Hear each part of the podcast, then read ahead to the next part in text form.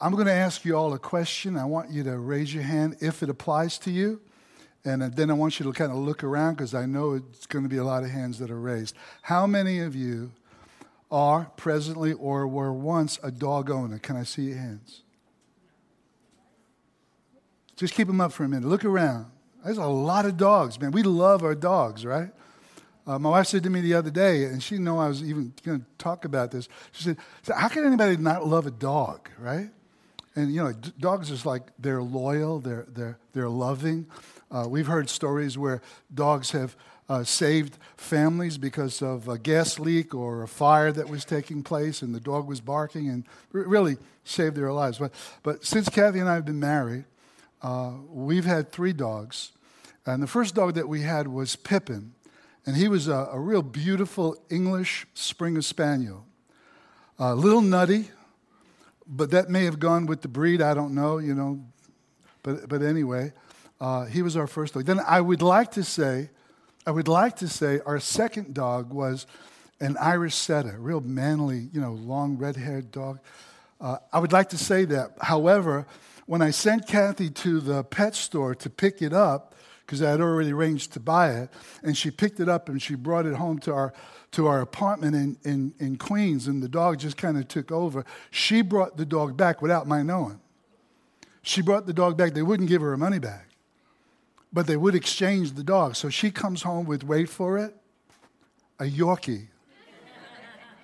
I come home expecting to see my Irish setter, and I see a Yorkie, one pound of flesh and blood and two pounds of hair.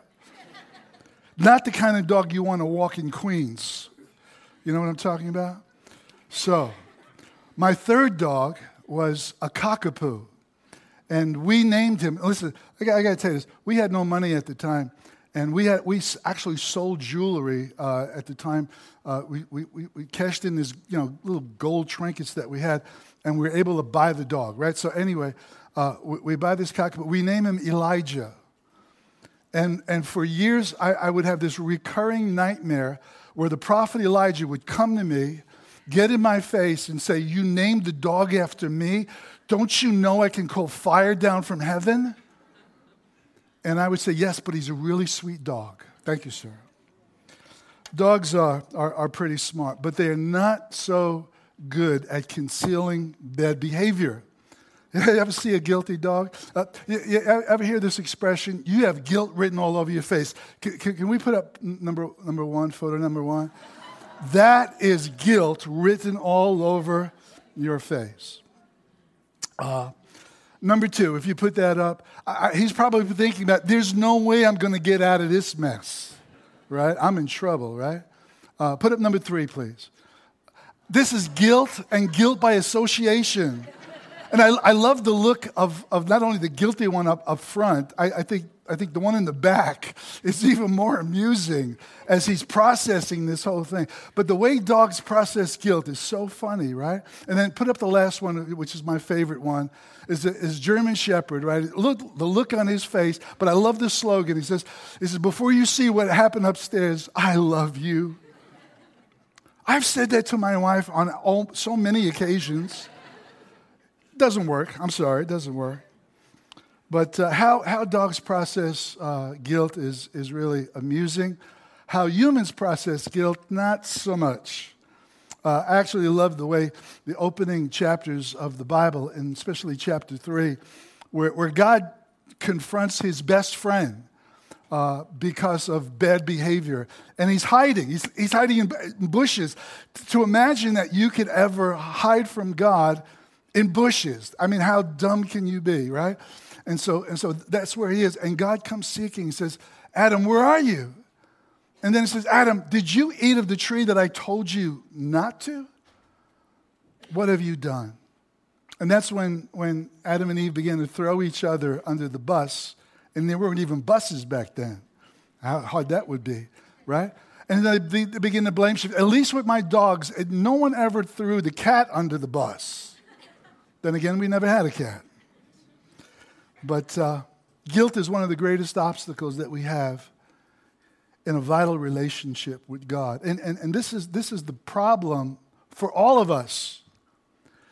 God has concluded in Scripture that all the world is guilty before Him, that there's none righteous, not even one. All of us have turned from God in some way or another. All of us are responsible. And, and, and not only the bad news is that we've inherited this, this sin consciousness or this guilty conscience from our parents, Adam and Eve, but, but we also are guilty before God because of our own bad behavior. And so guilt is a, is a real problem. Now, let, let me just obje- uh, kind of answer an, a possible objection. And the possible objection would go something like this Wait a minute, hold on. I don't have a problem with guilt. I've never done anything that's really seriously wrong. I've never committed adultery. I've never murdered anyone. I, have never even stolen as much as a, a dime in, in my entire life. I'm not that bad. Well, before you kind of dismiss this message as, as, as to, it pertains to personal guilt, let let me tell you a story. His name is Michael Suarez, and he lives in Michigan. And he arranged to sell a pound of marijuana for $2,800. And he and his buddies were to meet a couple in the wee hours of the morning in a local park. They arrive there and they make the exchange, only they don't have a pound of marijuana with them. They have a backpack full of dirty socks. Dirty socks. And they, and they make the exchange. They get in the car and they speed away. They want to get away. And in the process, they're pulled over by a police officer because they just blew a stop sign. And, and, and the police officer is in the process of, you know, your license, registration, and, and all that stuff. And the guy who had just gotten ripped off comes running up, right? And says to the police officer, These guys are, are, have ripped me off. And he shows them his bag of, of dirty socks. And so the police officer, eh, you know, he searches the car and finds $2,800. But it doesn't elude the police officer that that this wasn't an exchange for dirty socks, it was an exchange for drugs. And they're all arrested.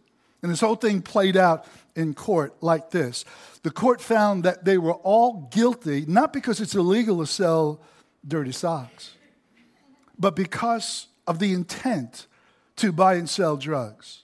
And that intent was just as guilty, and they received the same kind of uh, verdict and the same kind of uh, jail time as if they, there was actually a drug exchange. In the eyes of the law, this is justice. In the eyes of the law, this is, this is the way the law is written, that intent matters. Now, if that matters in a human court, and we apply the same principle to the court of heaven, doesn't it matter before the God who weighs the heart, who examines the heart? And so intent is very important. So, so if you say, you say, I've never committed adultery, but God knows how lustful you've been. You say, I, have never murdered anybody, but God knows how, how hateful you've been. Then even you who've never done anything necessarily greatly wrong are guilty before God. See, how we process guilt is so extremely important. If you're not a follower of Christ, I, am so happy that you're here and have this privilege to speak to you from the Word of God about something that really affects every single one of us, whether you're a follower of Christ or not. That, that, that guilt really uh, can suffocate the human soul.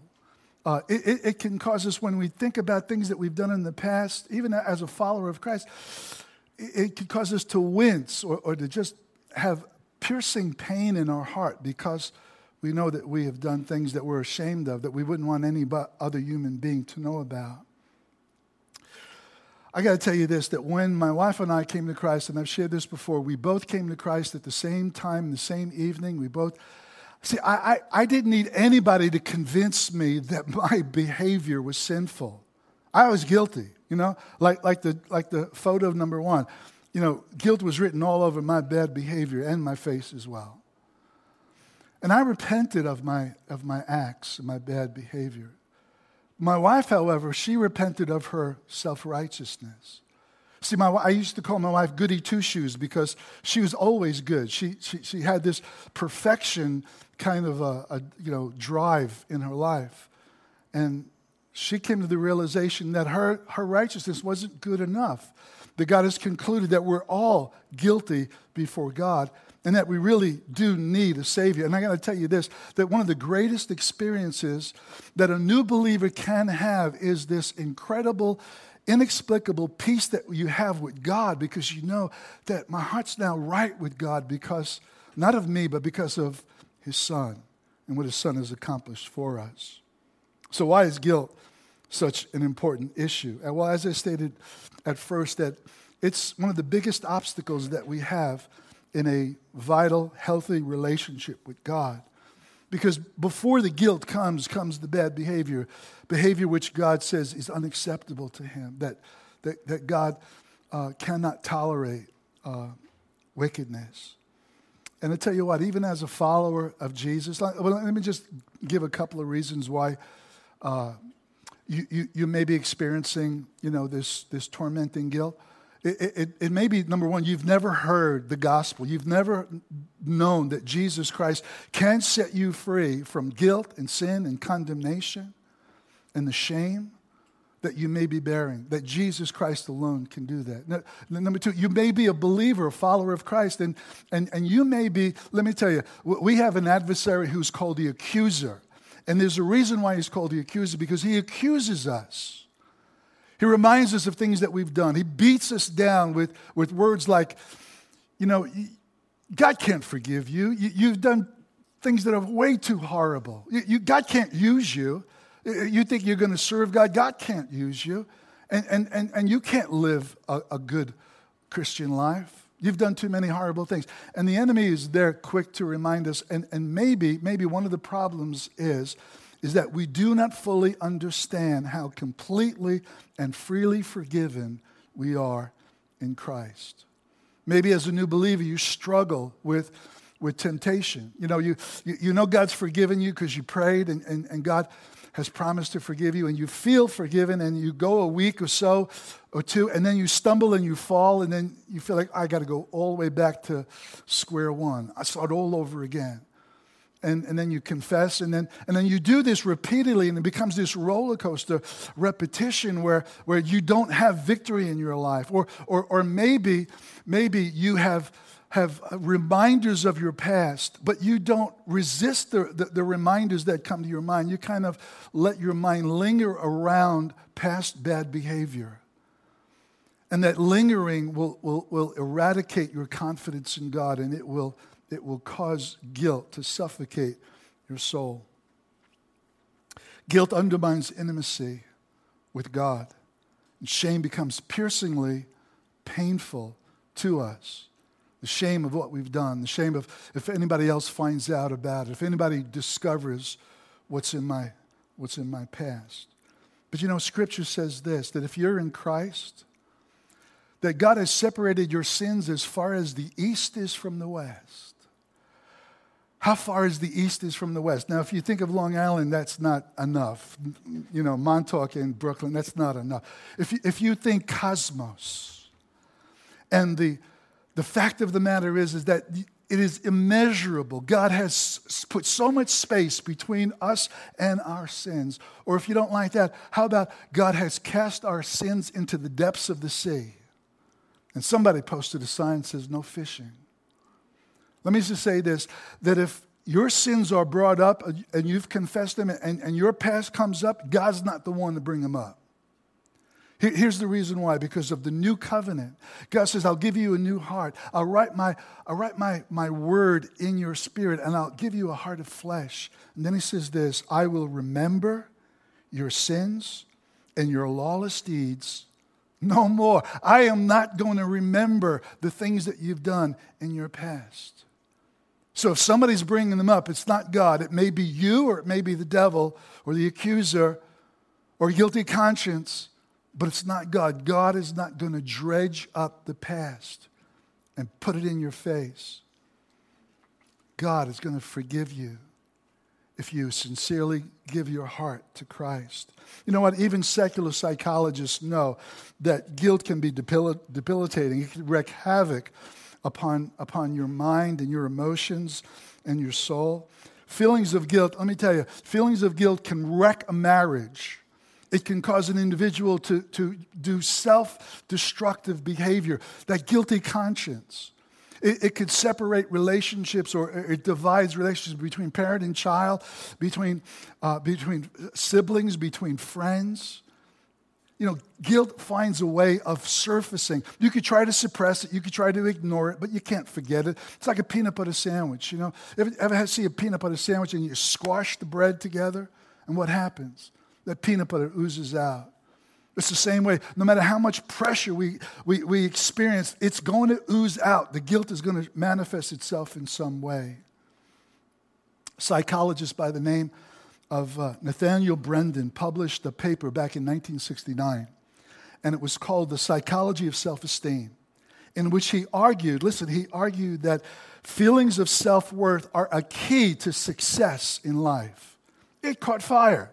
Everybody said, wow, this is, this is brilliant. This is, this is great. It began to, to be instituted in schools. They had self esteem task forces to build up children, right? To, to build up kids. After 15,000 articles have been written on the subject, what have we learned? This is what we've learned that high self esteem doesn't improve grades. It doesn't reduce antisocial behavior. It doesn't deter drug or alcohol addiction.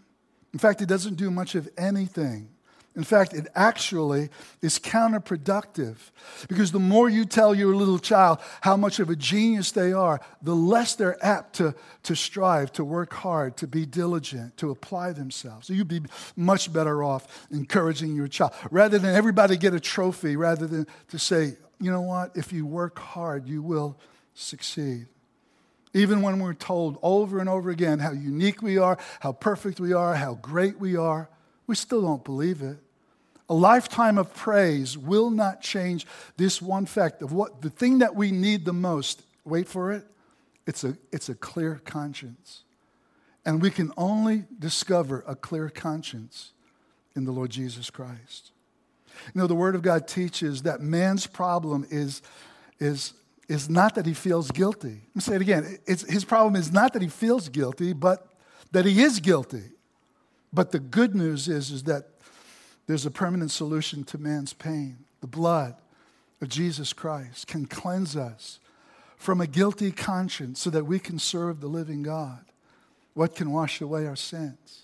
Nothing but the blood of Jesus. I love there's a poem, there's a fountain filled with blood, flowed from Emmanuel's veins. Sin is plunged beneath that flood. Those all their guilt and stains one of the greatest liberating truths found in the Word of God that can set you free. If you can grasp this through faith, if you will reckon yourself to have this promise of God, I'm telling you, you can walk out of here free from guilt, shame, and condemnation. It was written by a man who should have been overwhelmed by guilt, somebody who hated the Jesus of Nazareth and did everything that he possibly could to destroy that way. In fact, he would drag believers out of their home, he would imprison them, he would confiscate their goods. Some of them he actually put to death. But he was able to, to, to come to an encounter with the living Christ who called him to become Saul, Paul the Apostle. Saul of Tarsus became Paul the Apostle wrote two thirds of the New Testament, had greater revelation than any of the other apostles about the, the greatness of the love of God. And, and this is what he writes in a chapter where he, he describes this frustration of, I want to do good, but I can't because evil's present with me. And when I want to, you know, I, I, do the things that I, that I don't want to do. And, and he, he describes this, this frustration as a living death. And he says, it's the cry of a broken heart. He says this, Oh, wretched man that I am. Not how wonderful am I, not what a great guy am I. Oh, wretched man that I am. You remember John Newton wrote that song, Amazing Grace, how sweet the sound that saved the what? A wretch like me. It is the acknowledgement that we're guilty before God. It's the acknowledgement that there are things in our past that we are ashamed of and that we need forgiveness for. And Paul says, O wretched man that I am, who will save me from this body of death? Now, that's just not just words. That, that's an image that Paul wants us to understand. See, Paul would have been very familiar being a, being a prisoner of Rome, of one of the most one of, one of the most barbaric methods of execution ever, ever devised, and that was to chain a condemned man to a rotting corpse hand to hand, face to face, mouth to mouth, chest to chest. You had to drag around, if you wanted to move, you had to drag around that putrefying, corrupting corpse that was decaying. And ultimately, that brought about your death. That's what Paul is saying. Paul is saying that we are experiencing a living death. Who is going to save us from this living death? And then he says it like this I thank God. I thank the Father. I thank the Father of our Lord Jesus Christ. I thank God through Jesus Christ our Lord. And he, it's under this that he leads. And, and you know, I, I, I very seldom would criticize those that put together verses in the Bible, divided chapters. It, it helps us immensely. It, it enables me to say, th- this is from this chapter and this verse, but the terrible breakup in this, in this part is right here in chapter 8, verse 1. Because in chapter 8, verse 1, this is the crescendo of what he's leading us to. He says, There is now, therefore, no condemnation to those that are in Christ Jesus. Not now, not ever will there ever be condemnation. Forever, there will never be condemnation. Why? Because condemnation fell like a hammer upon the Son of God when he became a sacrifice for us at the cross. Listen to what the apostle says as we build this case of really understanding that we've been forgiven, that we have been made perfect in Christ. Hebrews chapter 10, verse 14 says, For by one offering, sacrifice, the cross, he, Jesus, has forever made perfect. One translation says, has perfected those who are being made holy. Being made holy is a process. Being made holy is called sanctification. Being made holy is the process of God the Holy Spirit working on our life, convincing us of sin, but then bringing us to a place of, of receiving forgiveness and, and, and giving us grace, opening the Word of God to our understanding so that we now walk in the Spirit and we walk in the provision that God has for us in the Word. That, that is the process. We're, not fully there yet. We will never be fully there until we see Him. And when we see Him, we will be like Him. But that process is an ongoing process where old things pass away, all things are becoming new. But notice what he said here is past tense. Forever made perfect. Can you improve upon perfection? No, you cannot improve upon perfection. For his one sacrifice has perfected you and me in Christ. The blood of Jesus Christ has cleansed the human heart and given us a clean slate and a clear conscience before God. This is why Jesus cried from the cross, It is finished. It was a triumphal cry. It wasn't, it wasn't thank God, it's over. It is accomplished, it's completed. Never to be added to, never to be taken away. You cannot take away from what Jesus Christ has accomplished. Yes, yes, we do wrestle with sin. Yes, we do struggle against temptations and, and, and, and sometimes just, quite frankly, desires of the flesh, evil desires that we wrestle with and that we struggle with. But that's why God's given us the Holy Spirit and the Word of God to help us. But I've discovered this after 45 plus years of walking with the Lord that the greater distance we put between what our past was and the sinful behavior that we once engaged in and our walking in the Spirit, the greater is that distance, the greater will be our victory over the world, flesh, and the devil.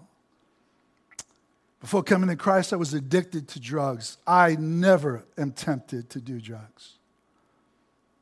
My deliverance is complete in Christ. Thank you, Jesus. Let's face it. We remember our sins. God says He will not remember, but we remember our sins, whether it's our own conscience or whether, whether it's something that triggers a, a thought or a memory, and it becomes, it becomes piercing to our hearts with regret. We, we regret about some of the things that we've done in our life. But you know what's possible? Those unwelcomed memories that come to us, it is possible to have your conscience cleansed. And you know what? The only way to really have victory over this is to, is to believe what God says about you and that your identity is in Christ, not in what you've accomplished, but in what He has accomplished. And then to remember this that God will remember your sins no more. That is the way to get free. Double jeopardy is a part of our justice system. A person can't be tried twice for the same crime. The crimes that I've committed fell on Jesus Christ. You know the implication of that is? The implication is that, is that I was a part of the mob that yelled, crucified him, that I was a part of the soldiers who pulled out his beard, that I was a part of the, of the crowd that gloried in Jesus Christ being crucified. It was, it was my sins that nailed Jesus to the cross. But that is the demonstration of his love beyond any human logic or reasoning. Disobedience to the will of God can, can impact our fellowship with God negatively, but never our union with Him. If we've been forgiven, then our lives have been sealed with Christ and God, and, and we're secure in Him. We're safe in him. Like, like, like Noah and his family were safe in the ark. The wrath of, of, of, of the, the floods came and beat against that ark, but they were safe in the ark. If we're in Christ, then future wrath cannot touch you and me. You say to me, okay, this all sounds great, right? But, but why would God want to forgive me if I'm guilty of, of intentional sin? Even if the things that I, that I, that I didn't do, I'm guilty of, what, why would God want to forgive me? All right, let's, let's see what the Bible has to say about the why, okay? And we're going to start off with two words, but God. And God is always the answer, God is always the solution. But God, who is rich in mercy because of his great love, with which he loved us even when we were dead in sin. See, that's where we were. We were, we were the walking dead made us alive together in Christ. That is resurrection. As Jesus rose again from the dead and ascended into heaven, so likewise in his heart we were and we are. By grace you have been saved. And raised us up together and made us sit in heavenly places in Christ. What is that talking about? That's talking about our security and our safety is in Jesus. As long as Jesus is seated at the right hand of God, then we are safe and secure in Him, and He will ever, forever be there. And then notice this, this is future. This is future. The apostle says that in the ages to come, age after age after age, eon after eon after eon, if, I, if that's correct, he might show the exceeding riches of his grace in his kindness toward us in Christ. Not, not just kindness, loving kindness toward us in Christ. Our future is amazing because of the grace of God. This staggers the human mind. Human beings can't invent this.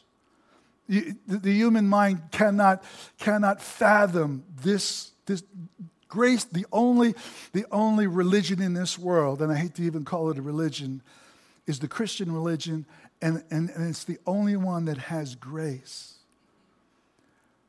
there was a conference that was taking place with all these theologians, and, and C.S. Lewis came in late and, and he wanted to know what the discussion was. And the discussion was about what differentiates Christianity from all other religions. And he simply said, That's easy grace. No one else offers grace, unmerited favor, undeserved, ill deserved kindness, but God has.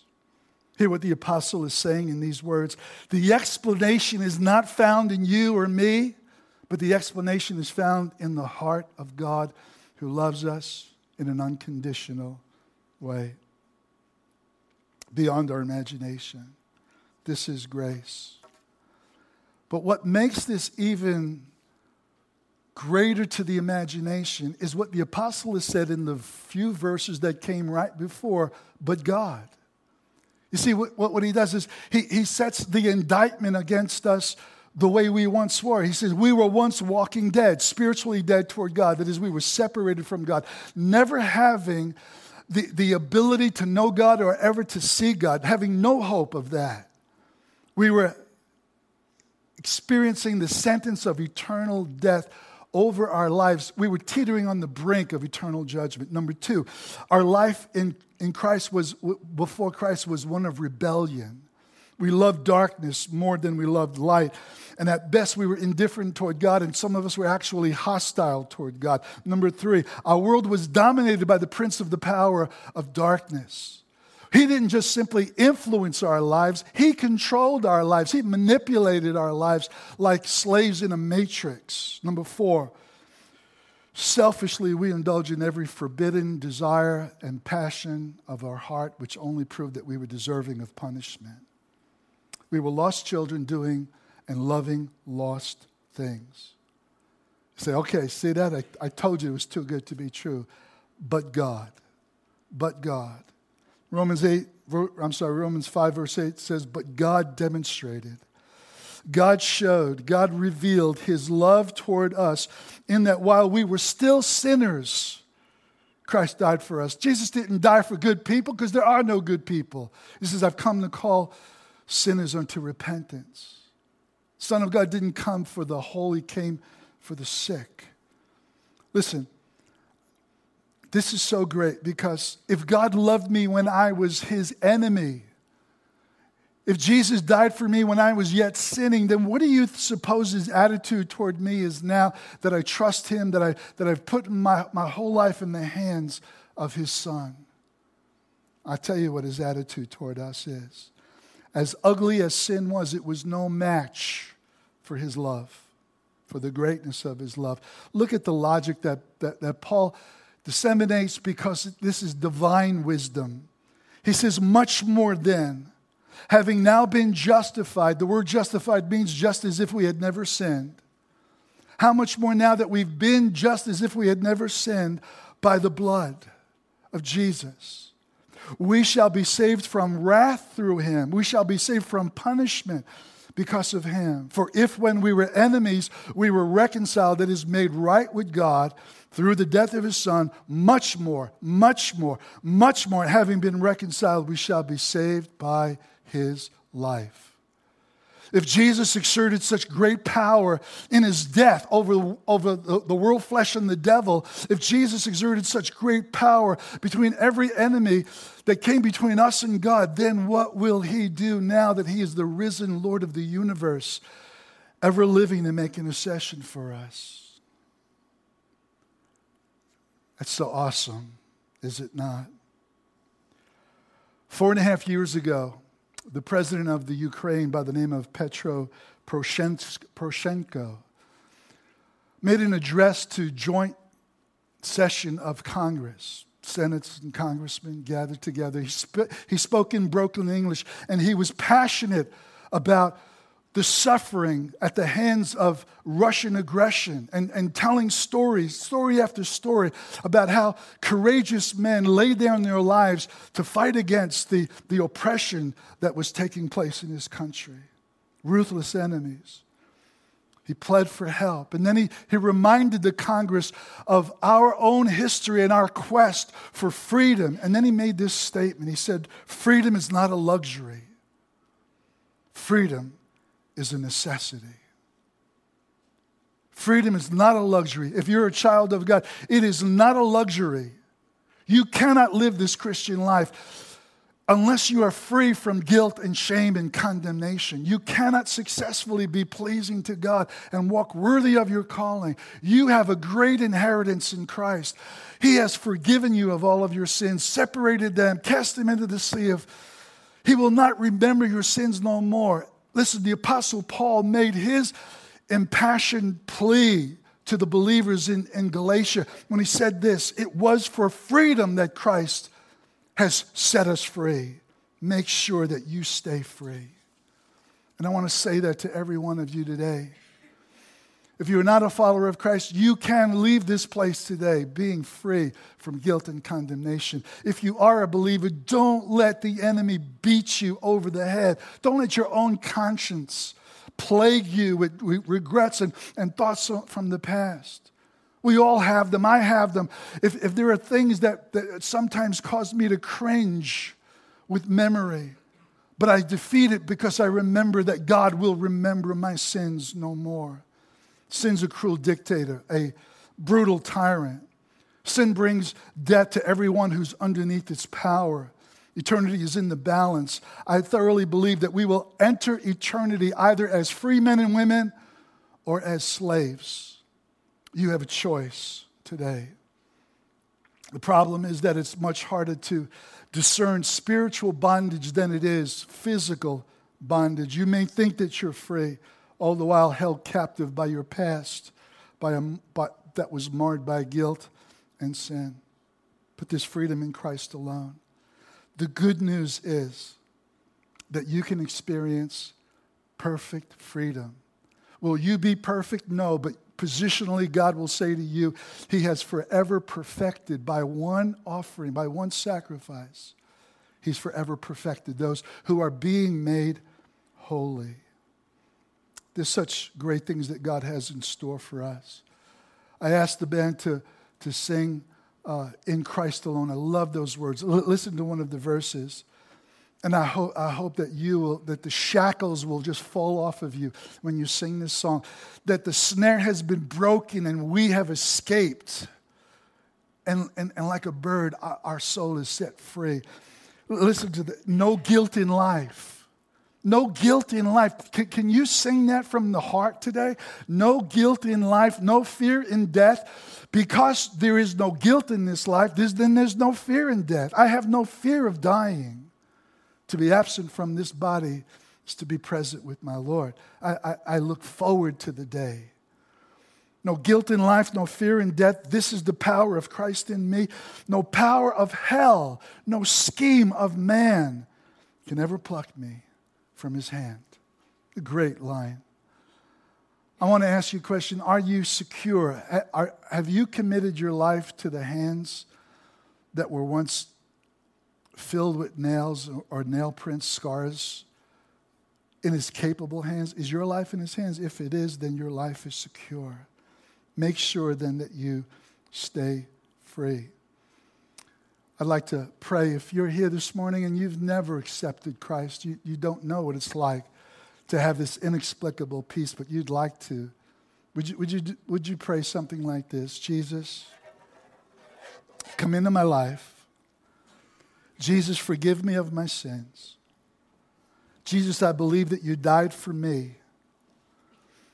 And Jesus, I, I receive you by faith and through grace today.